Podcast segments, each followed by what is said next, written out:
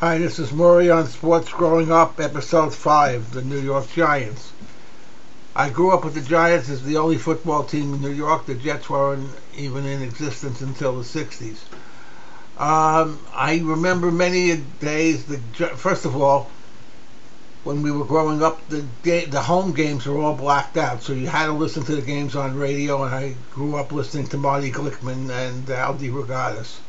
They they painted a great word picture, and uh, I really made the game interesting. Um, my favorite players on that team were the were probably Frank Gifford, Charlie Conerly, and Alex Webster. They had a great offensive team, and they also had some great defensive players, including Andy Robustelli and, and Roosevelt Grier.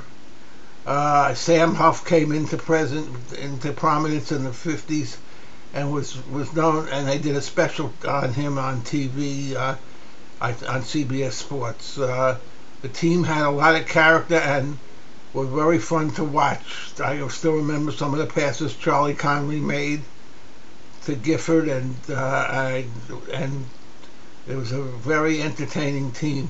Um, I also remember going back into the 60s, Y.A. Tittle became the quarterback, and uh, and uh, he and he and Del Shofner teamed up for great plays and very entertaining football.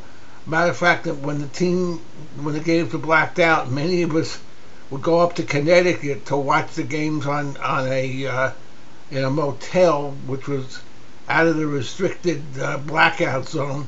So many times we would rent the hotel room for a few hours so we could watch the game on television.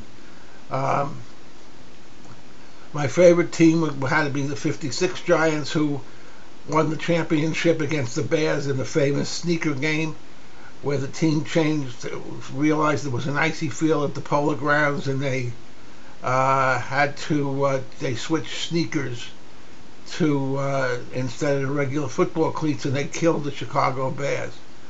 Uh, I just football really grew up in the 50s, and of course you had that famous 57 championship overtime game, which was supposed to be the real birth of pro football, when the Giants lost it overtime to the Baltimore Colts.